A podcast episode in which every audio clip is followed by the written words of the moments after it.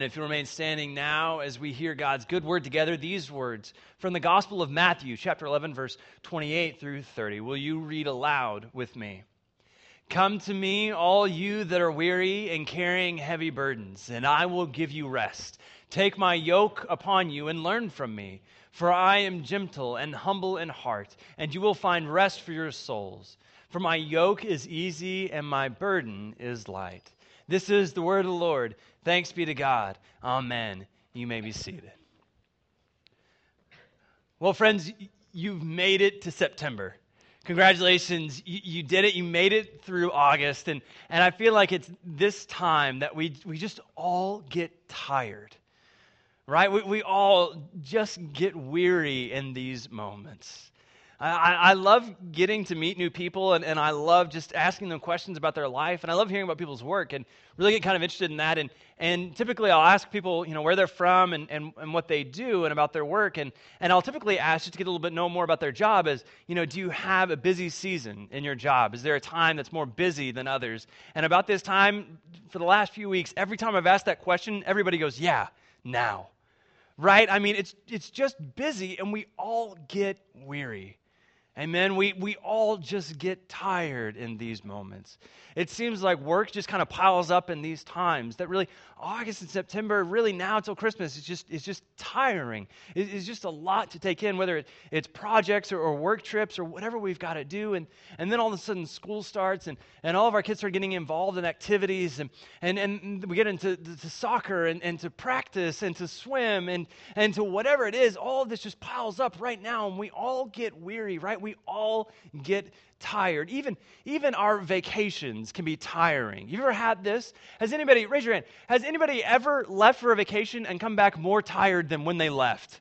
Amen? Yes, we've all done that. Why, friends? Why did we do that? There's an awesome quote by, by name Richard Swenson in the book Margin, and he says this We have leisure, but little rest. Is there an amen? We have leisure, but little rest. Why? Friends, we have these times in our lives that are built for us to rest. And what do we do? We just pack it more full of stuff. Does anybody have all of your to do list already filled out for tomorrow? right? We, we've got these things that we've just got to do. We've got to get it done right now. And, and, and, you know, I've got to wake up extra early on Saturday so I can get all of these things done. And, and, and we're just not rested. We're, we're just not rested. And that's not even how we describe other people right? There's, there's typically accolades that we kind of subtly hint at whenever we talk about people. And, and we always say, oh, yeah, that person's a doer, right? Oh, yeah, that, person, that person's a hard worker, right? You never hear anybody described as well rested right? There's, there's never people like talking about another person at the bar, like, oh, yeah, that guy, he got a good night's sleep last night. You can just tell from the way he walks, right? No, that's not how we describe people because we're just tired. We're just tired. And Jesus says these words to us Come to me, all you that are weary, and I will give you rest.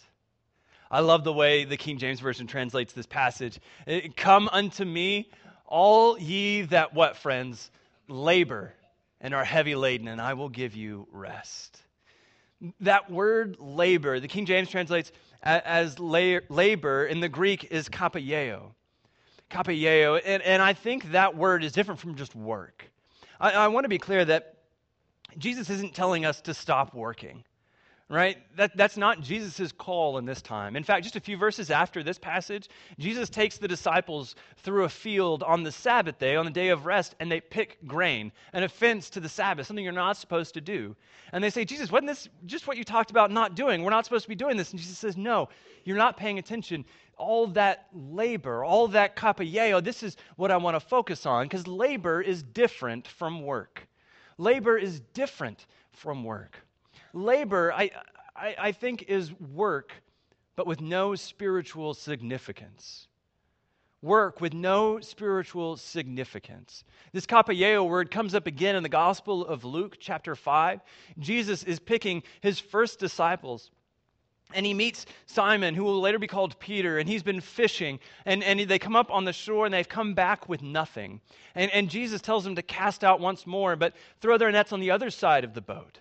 They're that's on the other side of the boat. And so uh, Simon responds to Jesus in this way. It's in the Gospel of Luke, chapter 5. He says, Master, we have worked all night long, but have caught what? Nothing. We've worked all night long, but we've caught nothing. Yet if you say so, I'll let down the nets. We've worked all night long and caught nothing. We kapaieo, we, we worked, but with no spiritual significance. We labored, but there was nothing to show for it. We worked all night long, but caught nothing. Have you ever worked all night long and caught nothing?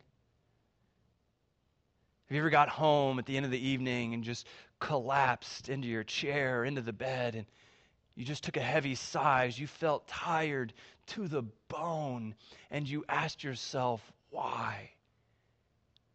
What do I have to show for this work? Does this have spiritual significance in my life? Why, friends? Have you worked but have no spiritual significance? Jesus says, Come to me, and I will give you rest. Jesus calls us, and, and he calls us not to stop working, but to find rest in him. And he says the only way to do that is to put first the kingdom of God. To put first the kingdom of God. It's not that we're not supposed to work, but we're supposed to put it in order, right? We're supposed to seek first the kingdom of God, and then everything else will fall into place. But even that, even when we focus on the kingdom of God, sometimes we can make that a labor in itself.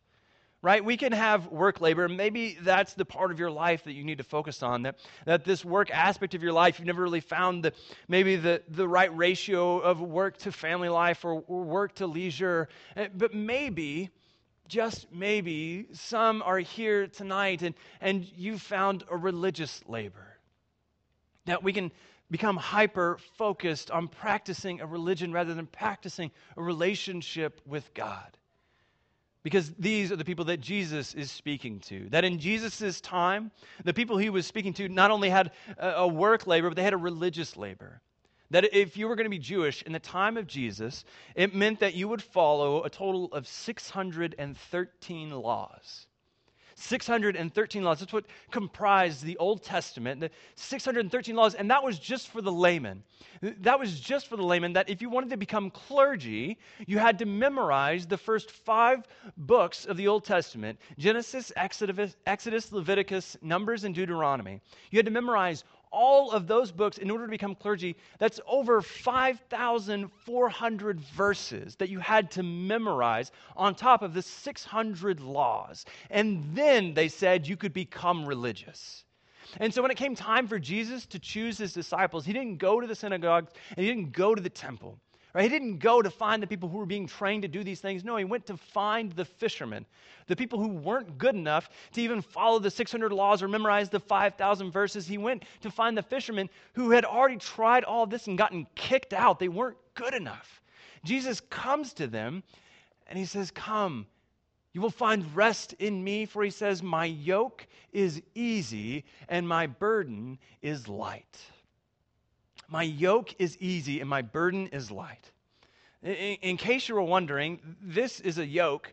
Uh, it, it's used to bind uh, two animals together, whether to help pull a plow or, or a cart of any kind.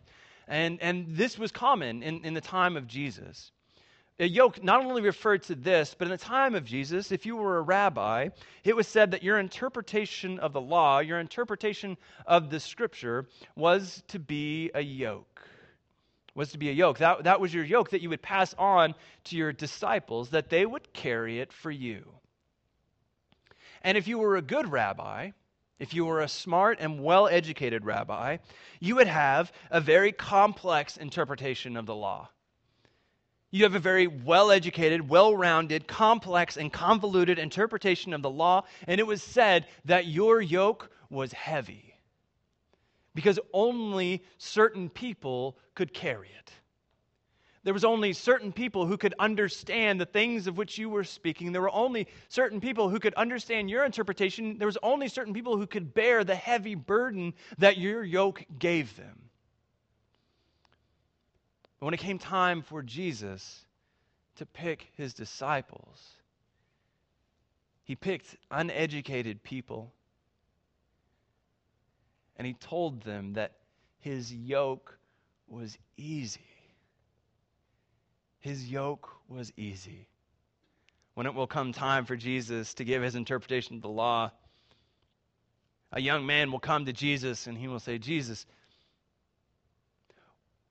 what would make God happy? What would please God? What do I need to inherit eternal life? Jesus says the entire law can be surmised in loving the Lord your God with all your heart, soul, mind, and strength, and loving your neighbor as yourself. My yoke, friends, is what? Easy. My burden is light. Yet Jesus doesn't just call us to not work. Jesus doesn't call us to inaction, but in fact, he empowers us to action. He says, There's nothing you need to earn my love. There's nothing you need to do. There's no amount of work or tasks or, or objectives that you could do that would earn my affection for you. He says, But because you have already had it, because you've already received it as a gift, now go and do the things that I have called you to do. I love the way that Dallas Willard puts it. He says that, that grace is not opposed to effort, it's opposed to earning. In fact, there's nothing we could do that could ever earn God's love.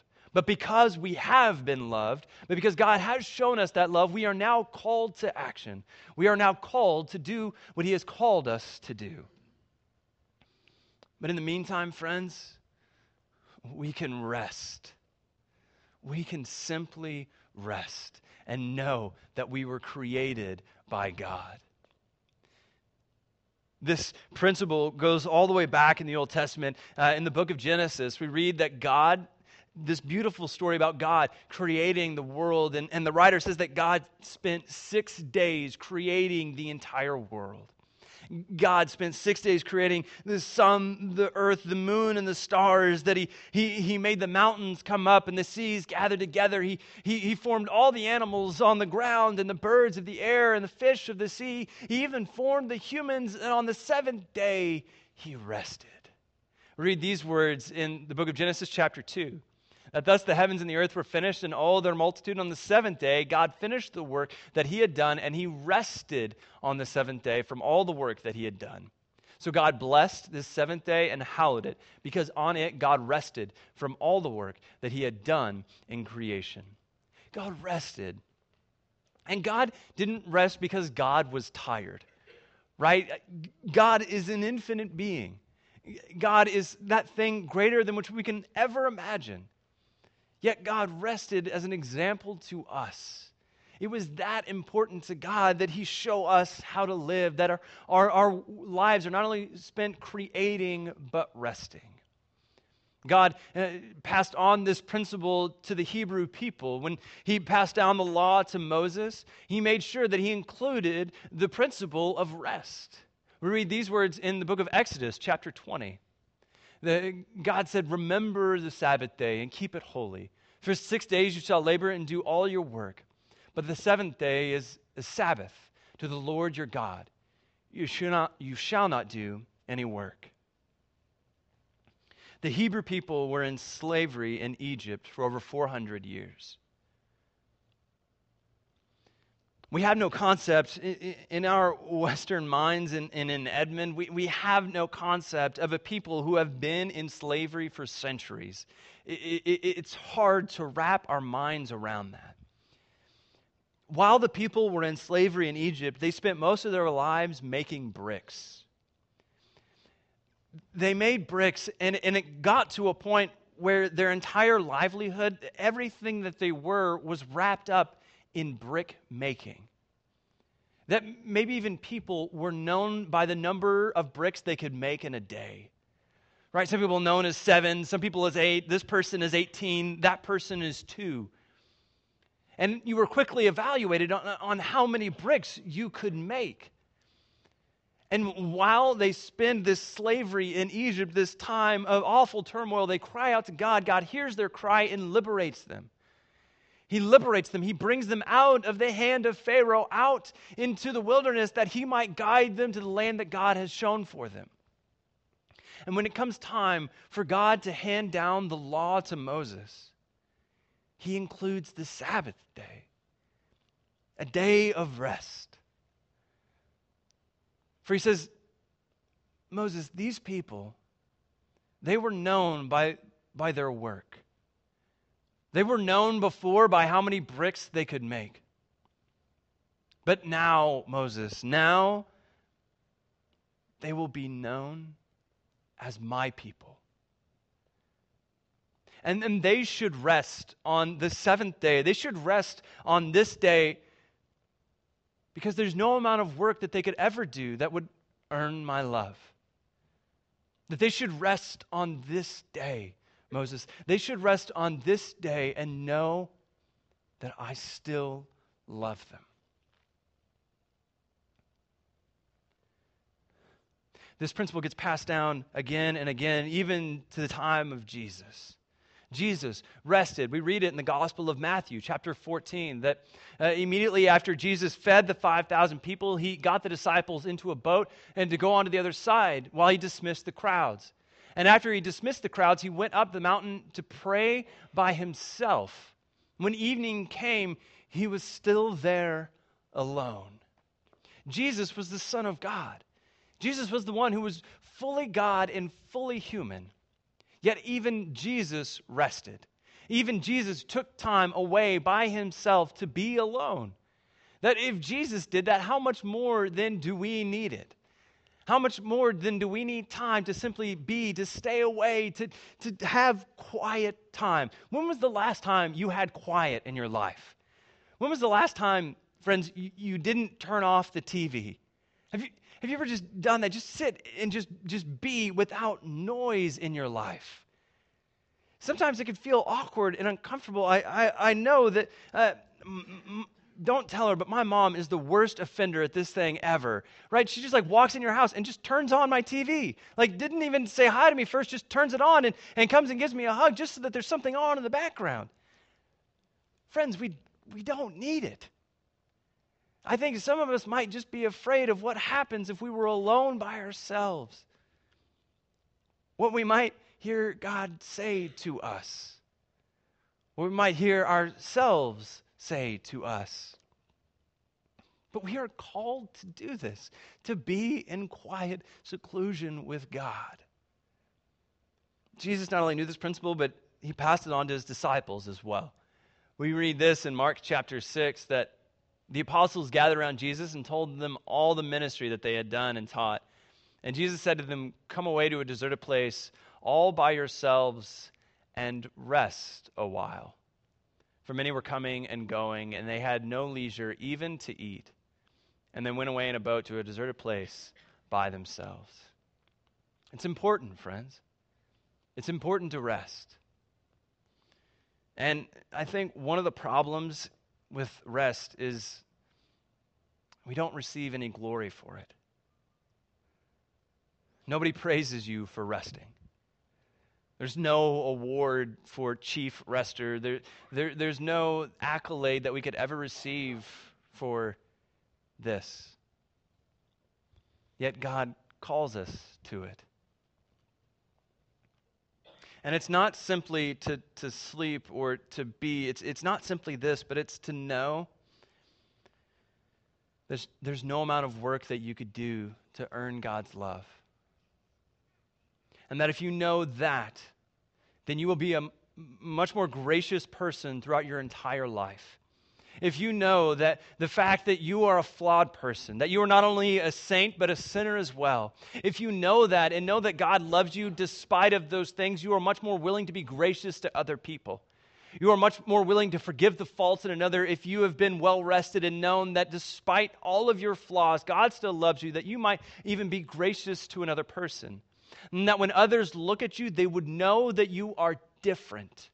they would know that there's something about you that, that, that they can't quite put their finger on it, but that there is something about you that speaks life into other people, that doesn't tear down, but actually lifts others up, that they might even call us Christians, friends. They might even call us people who speak life to one another.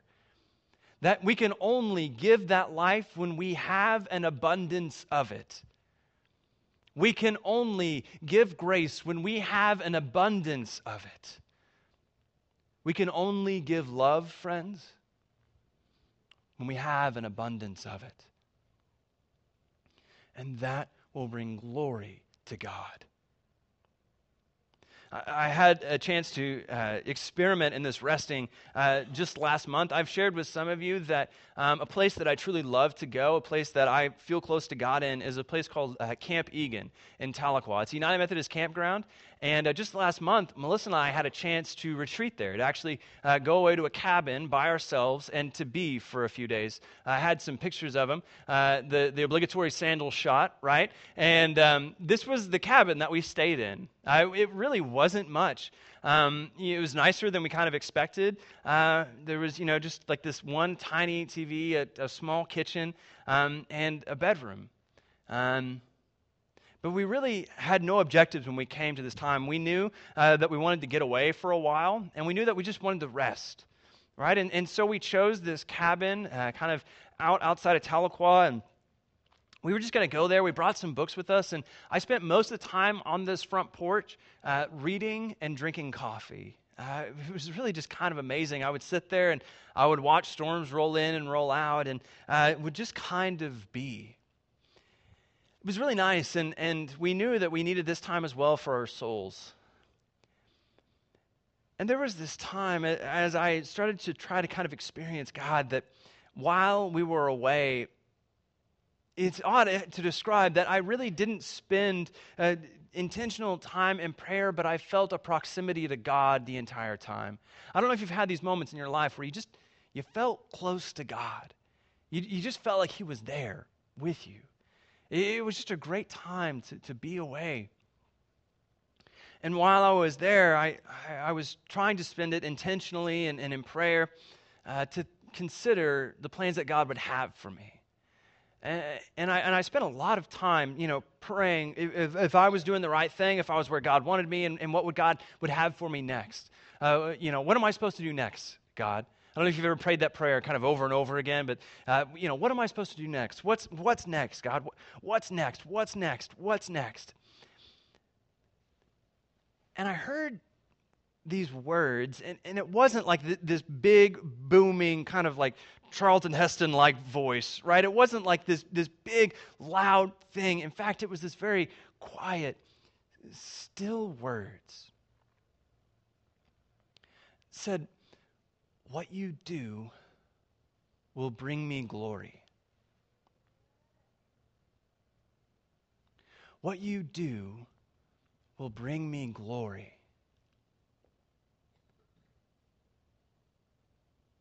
It wasn't that I was going to bring myself glory. And in fact, that was where a lot of my turmoil stemmed from. It, it, wasn't that, that I was going to be high and elevated. It wasn't that I was going to do all these things for myself. In fact, my entire motivations were backward. But if we begin with the motivation of bringing God glory, what is it in your life that would glorify the name of God? Is there a motivation in your life that, that, that's maybe backwards, that maybe you've put, put a, a family or work or whatever it is, maybe you've put that elevated over and above God? And maybe it might glorify God to reverse that order, to in fact seek first the kingdom of God. Or maybe it, it's a habit or practice in your life. Maybe it's something in your life that's just not quite right, that you're supposed to leave behind, that you're supposed to cast away, that maybe that thing would bring God glory.